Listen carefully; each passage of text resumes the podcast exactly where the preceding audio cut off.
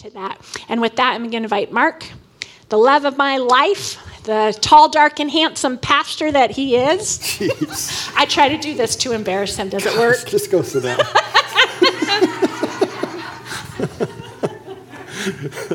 it works. I'm embarrassed. All right, grab your Bible with me and open it to Genesis 42. I think we're going to be in 41, 42, right in there.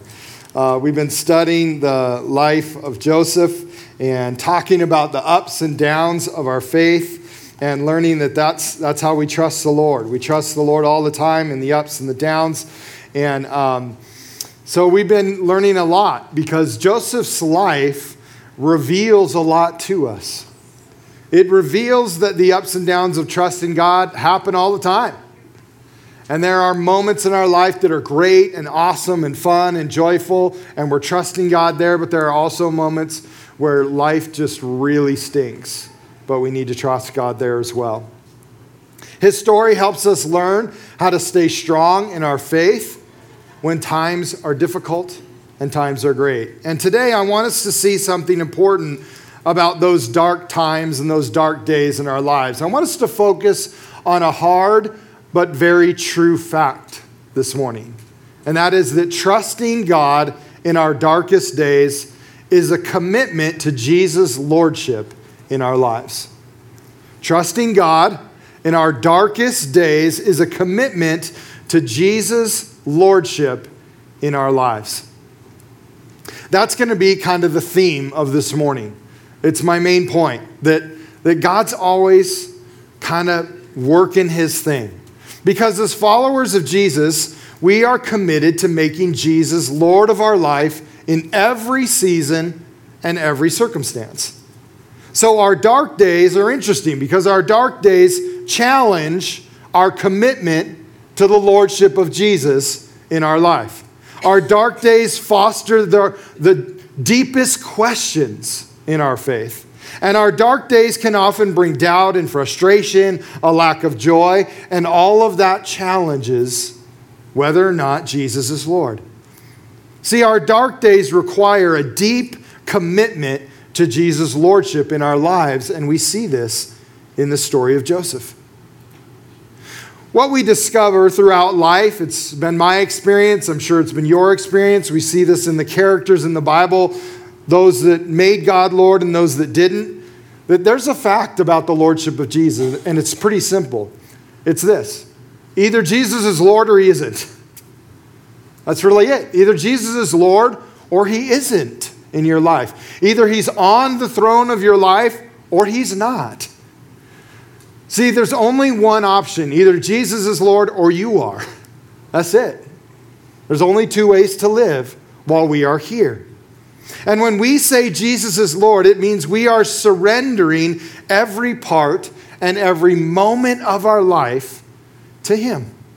He's in charge, He's the King of Kings, He's the Lord of the earth, and He's the Lord of our life.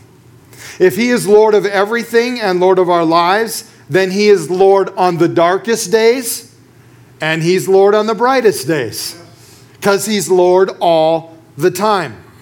This means He is Lord when we have cancer, and He's Lord when we get a raise. He's Lord at the birth of a new child, and He's Lord during the loss of one. He's Lord at church, at work, at home, and on vacation. He's Lord on the top of a mountain and in the lowest valley. See, we are submitting throughout this study of God's Word that there are ups and downs in our faith and we're called to trust God through all of it. But when we trust God through all of it, we're also declaring the lordship of Jesus through all of it. And sometimes the Bible tells us that there's a test in the middle of that to discover whether Jesus is really Lord and if there are some things we need to work out of ourselves so that we've allowed Jesus to be Lord. Now, what we see in the story of Joseph and what we've been learning is Joseph had a lot of dark days before he got to the really good days, didn't he? He had lots of low moments. But he trusted God in those dark moments and on those dark days to help him get to that point where God would have for him to be second in control of all Egypt. And in those dark days, it, it revealed his commitment to the lordship of God as his life. In a way, Joseph was proving to the Lord that in my dark days I trust you, so I can trust you in all of my days. See, he trusted God when his brothers were awful to him, when Potiphar's wife falsely accused him, and when he was in prison, even though he was innocent. He spent lots of his teen years and all of his 20s in dark days, but he had a commitment to the lordship of God all of his life. Now we see this commitment begin to work itself out during the first words that Joseph begins to utter when he gets out of prison and as he interacts with his brothers and his family for the rest of his life. We begin to see that there was an incredible inner work of God that was being done during his dark days. And one of those first moments is right there in Genesis chapter 41. So if you have your Bible, turn to Genesis 41, and we're going to be in verse 14 to 16. This is the moment where uh, Pharaoh has had a dream. He's actually had two dreams. And um, these dreams are identical, they mean the same thing, but the, Pharaoh can't find anyone to interpret the dream. And so he's distraught, he's frustrated, he's angry. And his cupbearer, who had been in prison with Joseph, and Joseph had, had interpreted his dream, says, Hey, Pharaoh, I, I, remember when I was in prison and there was, a, there was a young Hebrew man there who interpreted my dream and it came true. Maybe he could interpret your dream. And so the Bible records what happens next in chapter 41, verse 14. It says So Pharaoh sent for Joseph, and he was quickly brought from the dungeon. When he had shaved and changed his clothes, he came before Pharaoh. Pharaoh said to Joseph, I had a dream and no one can interpret it. But I have heard it is said of you that when you hear a dream, you can interpret it. I cannot do it, Joseph replied to Pharaoh. But God will give Pharaoh the answer he desires. This is the first moment where we see in Joseph's life that he is acknowledging, submitting, and declaring the lordship of God in his life, where he says, What? I cannot do it, but God can. That's lordship. When we say Jesus is Lord of our life, we're saying, I can't do it, but Jesus can. And since I can't do it, and Jesus can and does and has and will, I will submit my life to him. So Joseph is saying, God gets to use me however he wants. God can do whatever He wants in my life. He's telling Pharaoh that the God that I serve, He's Almighty God. He knows what you're dreaming, what I'm dreaming, what a cupbearer was dreaming, what a baker was dreaming. God knows everything, every intimate detail of our life, and He is Lord. Later in the conversation with Pharaoh, Joseph says this in verse 32. The reason the dream was given to Pharaoh in two forms is that the matter has been firmly decided by God and God will do it soon. More confirmation that God is the Lord of the earth and he can do whatever he chooses. Now, as we read through the story of Joseph's life, this is what we see. We see this pattern over and over again after chapter 41 and before chapter 41 we get to see that in the darkest times, Joseph had a reason that he seemed to always be trusting God over and over and over again. And it's fairly simple it's this that God is always there. There's something that we see throughout Genesis in the life of Joseph, and it's this phrase God was there. One of the things that helps you and I in our darkest days is that God is there. He's always there. This is a theme in Joseph's life in his darkest days. When he was sold as a slave to Potiphar, chapter 39, verse 2 says this The Lord was with Joseph so that he prospered. The Lord was with him. When he was falsely accused and put in prison, chapter 39, verse 20 says, But while Joseph was there in prison, the Lord was with him. Now, these verses are declaring that the presence of God was always with Joseph. The friendship of God was with him. The rest, the hope, the grace, the healing, the contentment of God were all there with him, holding him, carrying him, protecting him. Always there. God always with him. Now, Joseph teaches us something very, very important about our faith. He teaches us something important about trusting God and making God the Lord of our life. And it's that God is Lord no matter what the circumstances are. This is what we see in Joseph's life that God is Lord no matter what the circumstances are. When his brothers are mean, God is Lord. When he's innocent but said to be guilty, God is Lord. See, God doesn't stop being Lord of the earth and our lives just because humanity is evil to one another. But sometimes we have this idea that the evil of mankind means that the lordship of God is not available or regular on the earth, but that's not true. God is balancing his lordship and our free will is humanity. And because he is Lord, he gets to balance that perfectly.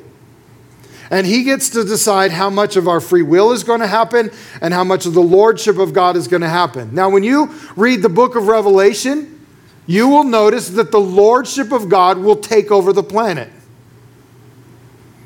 And the free will of mankind will fall to the wayside a little bit more because God will be ending our time on earth.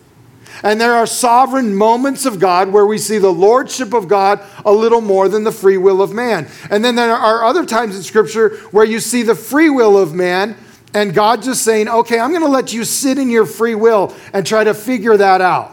Let's find out if your bad decisions come to a great conclusion all the time, which they never do, and then God comes in and fixes it, right? That's the book of Judges. If you're wondering, that's the book of Judges over and over and over again. You try to figure that out on your own, see how that works for 100 years. And when you've finally figured out that all, you've, all you've done is mess that up, and you come and cry to me, I'll fix it for you. Because God is always there. See, God doesn't stop being Lord of the earth or our lives because humanity is evil to one another. God doesn't stop being Lord of the earth and of our lives when things don't go our way. God is Lord always and forever, no matter what. Now, there are other examples of this. There are others all throughout the Bible that experienced what Joseph did. They understood that God was always with them. In fact, this phrase, God was with him, is also used elsewhere in the Old Testament. It's used in a moment that God had with Isaac, with Samuel, with David, with Solomon, with the tribes of Joseph, with King Hezekiah, with King Jehoshaphat with some of the major and minor prophets. It's used of Jesus when he was here on earth. This phrase, God was with them, is used on a regular basis throughout the Old Testament. And the concept of God being with us in our darkest days is seen in most of our favorite Bible stories. Let me give you one of my favorite that we can see God is with them and that these individuals are experiencing and declaring the lordship of God in their lives. So turn, turn over to Daniel chapter 3 with me. In Daniel chapter 3, we have the story of uh, Hananiah, Mishael, and Azariah. You may know them as um, Shadrach, Meshach, and Abednego, or if you're young, you know them as Rack Shack and Benny. Those of you that are VeggieTale people, you understand what I just said. Shadrach, Meshach, and Abednego are the three Hebrew guys who, who get thrown in the fiery furnace. They won't bow down to King Nebuchadnezzar's 90 foot golden statue in the middle of the desert. And so Nebuchadnezzar gets furious with them and is going to um, throw them in the fiery furnace. But I want to show you something, a couple verses in this chapter, because they talk very succinctly about the lordship of God in our life. Look at verse 16 with me. As Shadrach, Meshach, and Abednego decided that they were not going to bow down and that they were not going to serve King Nebuchadnezzar's golden statue, Here's what the word says Shadrach, Meshach, and Abednego replied to him, King Nebuchadnezzar, we do not need to defend ourselves before you in this matter. If we are thrown into the blazing furnace, the God we serve is able to deliver us from it, and he will deliver us from your majesty's hand. But even if he does not, we want you to know, your majesty, that we will not serve your gods or worship the image of gold you have set up. Now, I want you to notice that this verse is they're declaring a commitment to the lordship of God in many ways. The first is in verse 16. In verse 16, they say this We do not need to defend ourselves before you in this manner. Why? Why, as Christians, do we not need to defend everything and everyone that everybody says about Christianity? Why? Because we know God is Lord. We don't have to defend him, he will defend himself. And so it, it doesn't matter that we, that we have a defense for every single thing under the sun. What, the, what Shadrach, Meshach, and Abednego are saying is God will defend himself. And you'll see that. And then they said, you know what? God is able to deliver us, but even if he doesn't deliver us, we're not bowing down to you. In other words, God always delivers. Here's, here's what's interesting about God being Lord. If God does a miracle and delivers you on earth, great. It reveals that God is Lord. If He doesn't, He's delivering you from death because you have eternal life. Either way, you are delivered by God who is Lord. And then lastly, they say this But even if He does not, we want you to know, Your Majesty, we will not serve your gods or worship the image of gold that you have set up. In other words, they're saying, we don't care what you do to us. It doesn't change that God is Lord. It doesn't change that God is Lord if you kill us or you kill a million people. It doesn't matter. God is still Lord. So, King Nebuchadnezzar, what does he do? Throws them in the fire. All right, you want to be a stinker? I'm in charge. I'll throw you in the fire. Now, here's what's crazy they get thrown in the fire and the people that throw them in the fire die. The guards that throw them in the fire, the fire's so hot, they die. But Shadrach, Meshach, and Abednego are still alive. And then verse 24 happens. Verse 24 says Then King Nebuchadnezzar leaped to his feet in amazement and asked his advisors, Do you stink at math? Seriously, do you stink at math? One, two, three. Were there not three men firmly tied up and that we threw in the fire? They replied, Certainly, Your Majesty. Well, then we're really bad at math in Babylon because I see four. He said, Look, I see four men walking around in the fire, unbound and unharmed, and the fourth looks like a son of the gods. Nebuchadnezzar then approached the opening of the blazing furnace and shouted, Shadrach, Meshach, and Abednego, servants of the Most High God, come out, come here. So Shadrach, Meshach, and Abednego came out of the fire, and the satraps, prefects, governors, and royal advisers crowded around them. They saw that the fire had not harmed their bodies, nor was there a hair of their heads singed. Their robes were not scorched, and there was no smell of fire on them. Now, many scholars believe that this fourth person was a son of the gods. Not only was he a son of the God, he was the Son of God. It was Jesus himself. Pre incarnate Jesus Christ in the fire with these three. Now, here's what's really cool. As a result of this miracle, as a result of Shadrach, Meshach, and Abednego's declare of God being Lord in their life, Nebuchadnezzar makes a de- declaration of the Lordship of God. The next thing that happens is profound. It may be a moment where King Nebuchadnezzar had his moment of salvation. It says in verse 28 29 something very powerful. Then Nebuchadnezzar said, Praise be to the God of Shadrach, Meshach, and Abednego, who has sent his angel and rescued his servants. They trusted in him and defied the king's command and were willing to give up their lives rather than serve or worship any God except their own God.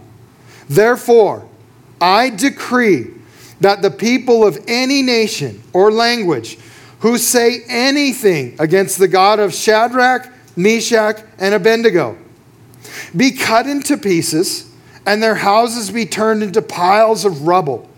For no other God can save in this way. Now, here we have a declaration of the lordship of God by King Nebuchadnezzar. He basically says, Shadrach, Meshach, and Abednego, their God is the living God. Their God is God Almighty. Their God is the God who saves. And anyone who doesn't believe in that should be cut up and their, their homes should be burned to the ground. Now, let me point out the second part is not a part of the gospel of Jesus Christ anymore. So when you go to work tomorrow and you talk to somebody about Jesus being Lord and they say no, that does not give you license to cut them in half and burn their house to the ground. I just want to make that very clear that this was King Nebuchadnezzar's idea, not Jesus' idea. King Nebuchadnezzar had a very different idea of how the lordship of God than Jesus did. And so I want you to know that our gospel is a gospel of peace, not a gospel of cutting people in half and burning their houses down. Just wanted to make that point very, very clear as we move forward, just in case some of you uh, have a, uh, a thirst for um, violence.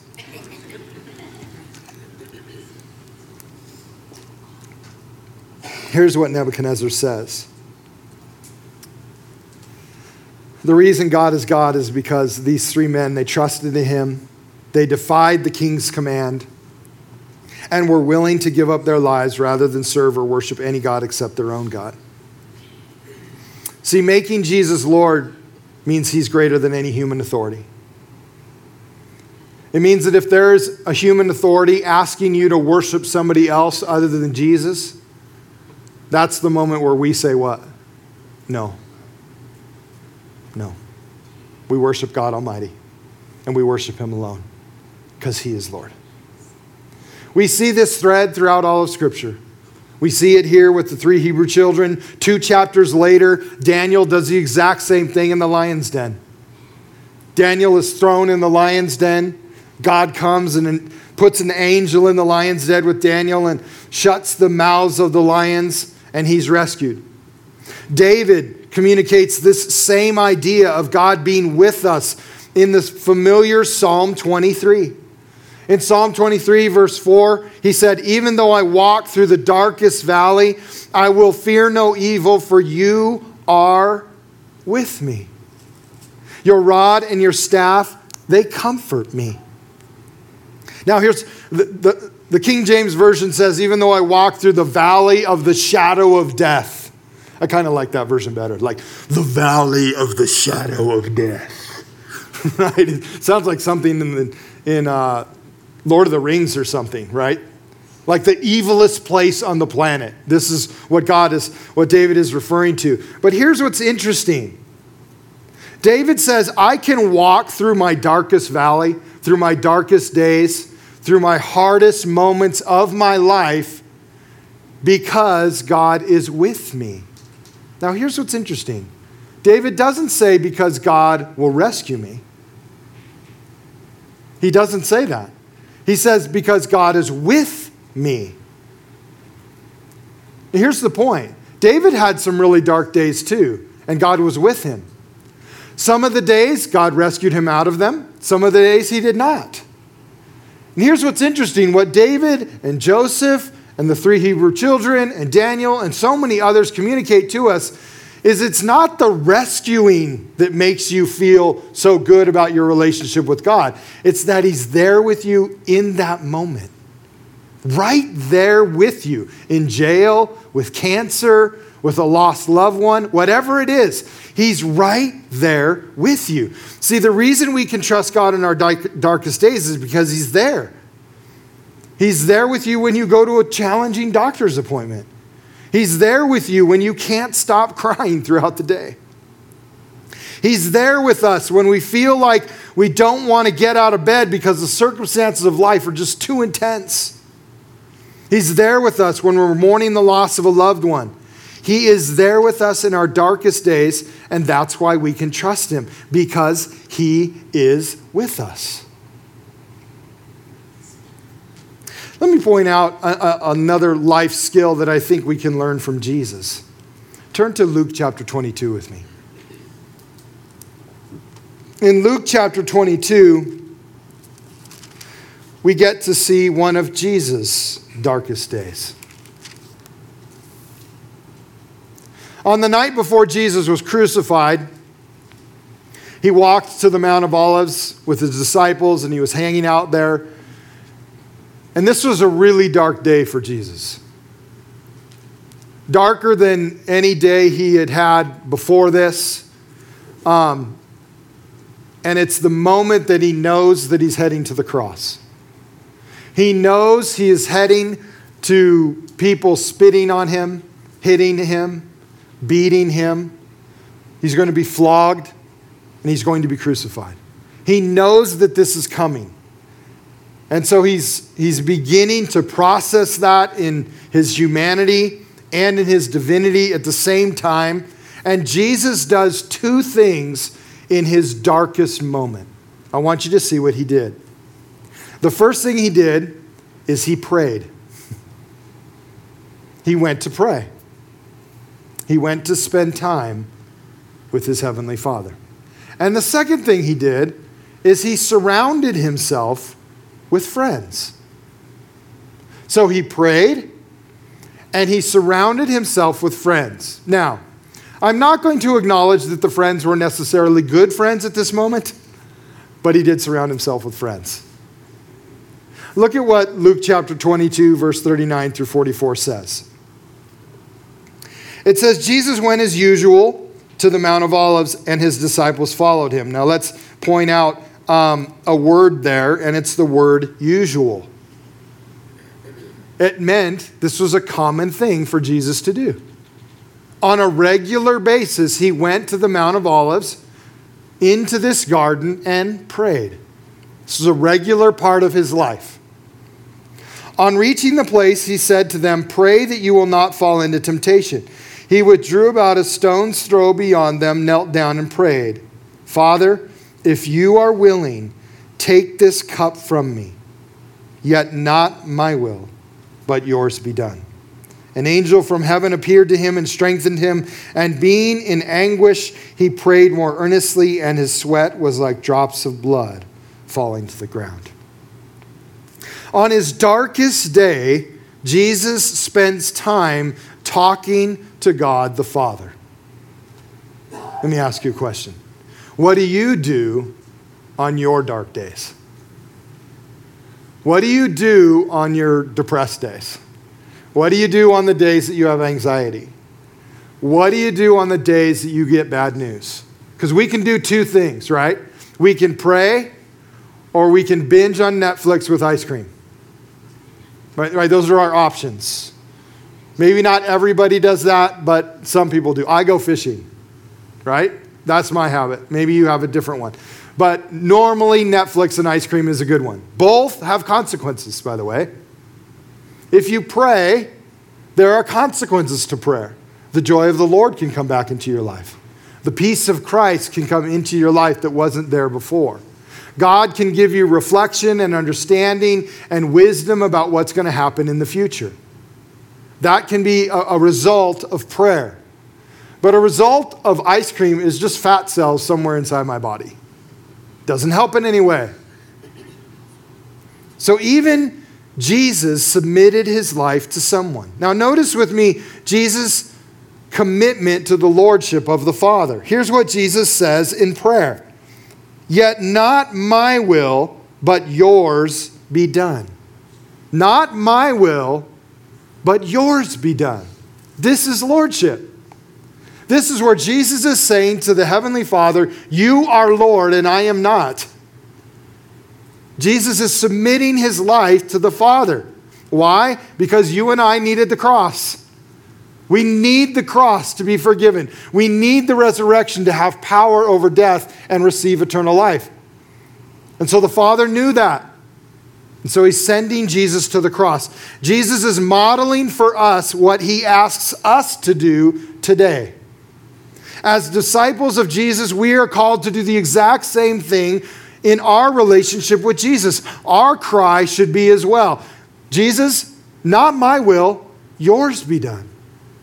What do you want me to do today, Jesus? What do you want me to do in this situation, Jesus? Jesus, how can I honor you in this circumstance, in my life? How can I give everything in my life to you and submit it to your will?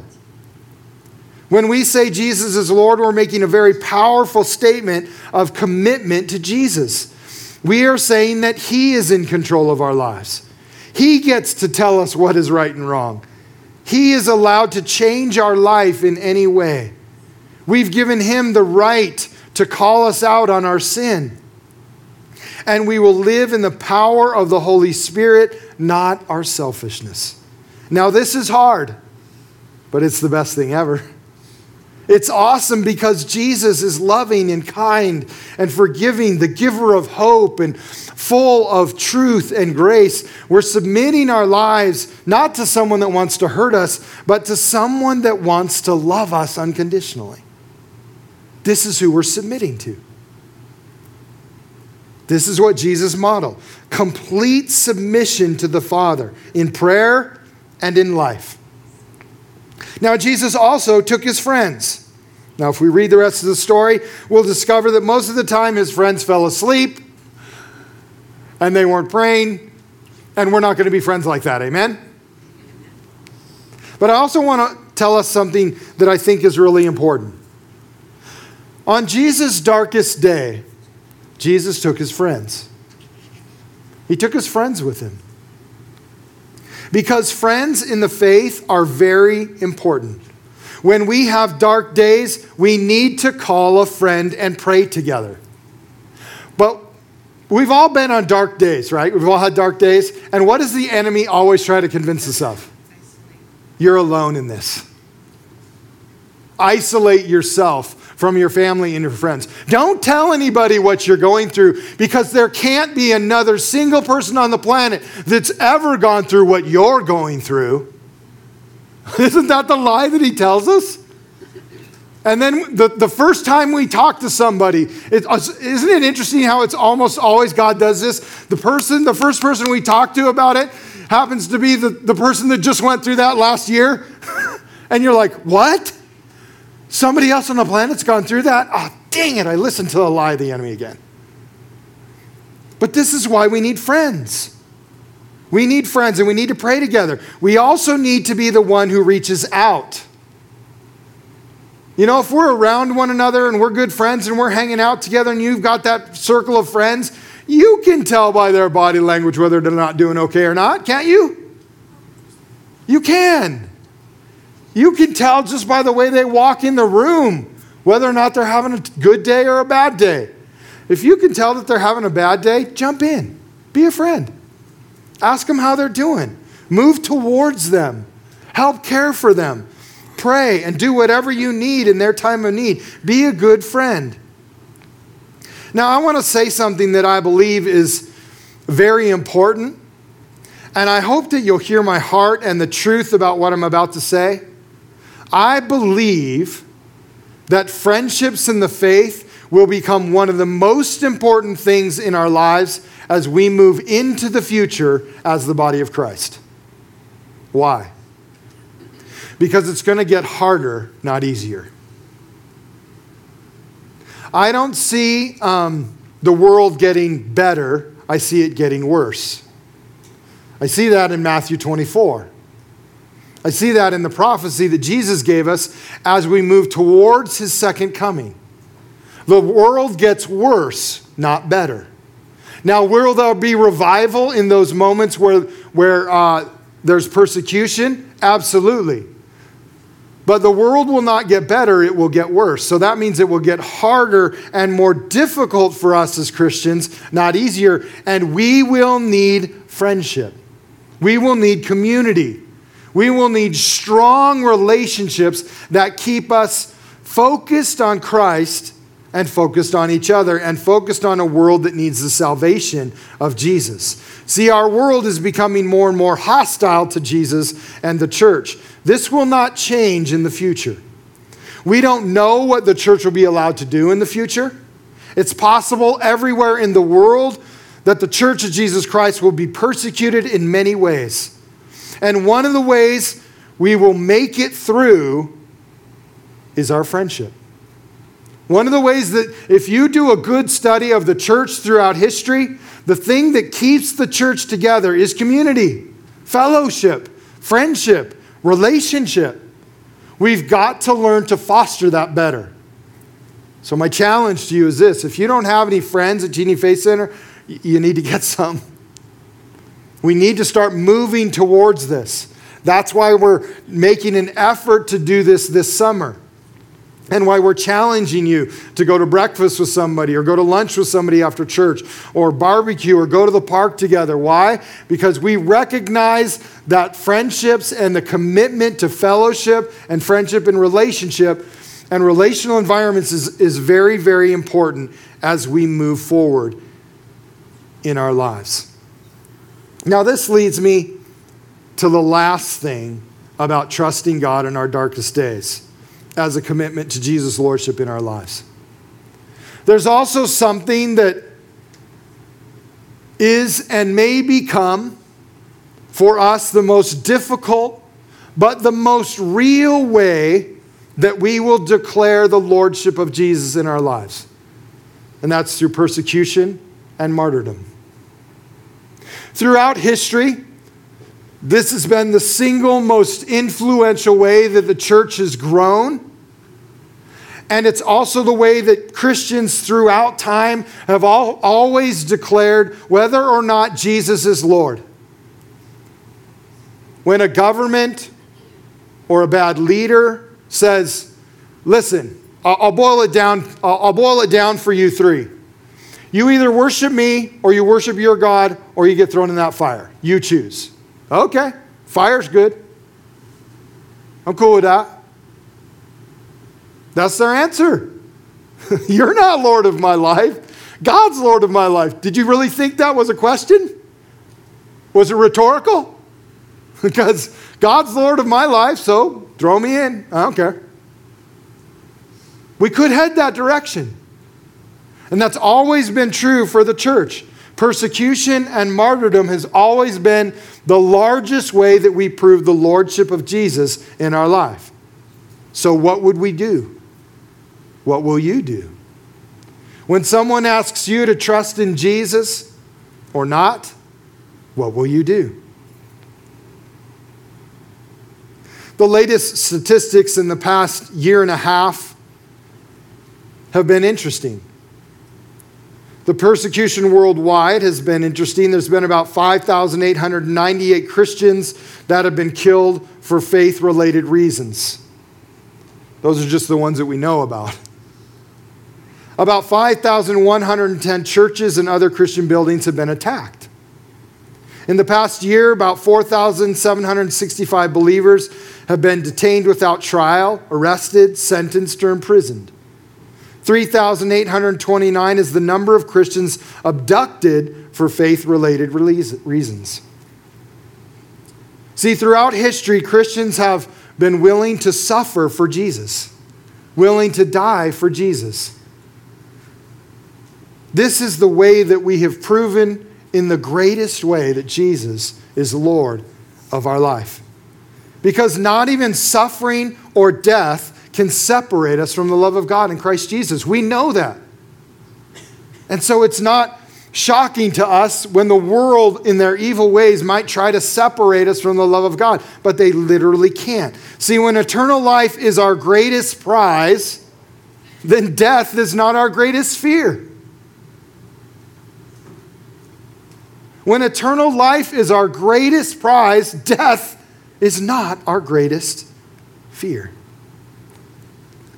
I'm going to ask the worship team to come and help me close this morning.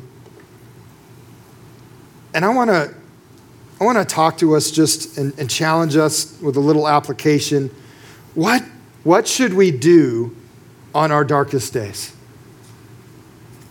When you reflect on that, how can we be a direct reflection and reveal to the Lord and to the world around us and to ourselves that Jesus is Lord of our life? What, what should our next step be? How can we trust Him and submit everything to Him?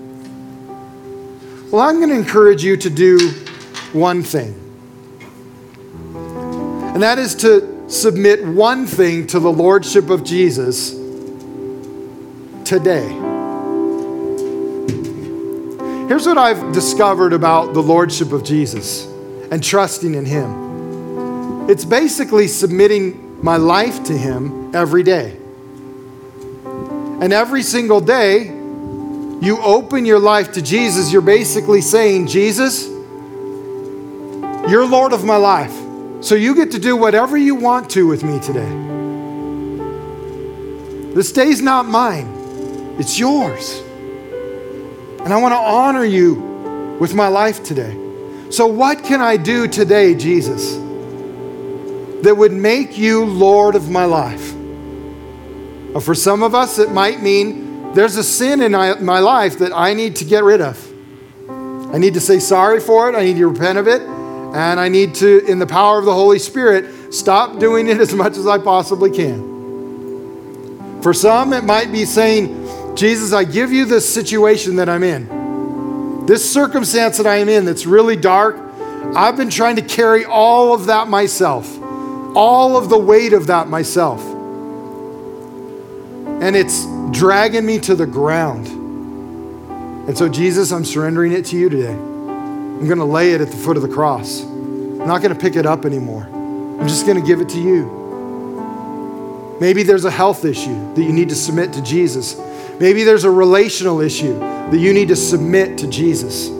Maybe there's something in your life, there's a way in your life in a relationship that you're not honoring Jesus and you know that you need to work that out with Him and you need to say, Jesus, I need to change. I need to change this one thing in my life. It's going to be a big step, but I need to change it so that you know that you are Lord of my life. And so I want to I want to ask us to stand right now.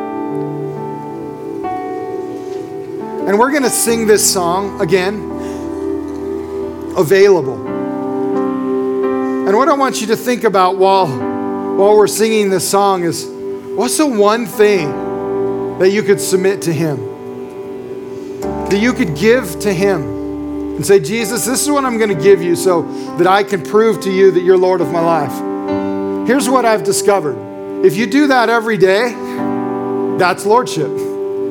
So today I'm going to do that. I'm going to make Jesus my Lord. I'm going to do that tomorrow too. And I'm going to do that every day this week, and next week, and next month, and next year, and for the rest of my life. That's Lordship. That's saying, Jesus, I'm submitting my life to you because you are Lord. Your will, not mine.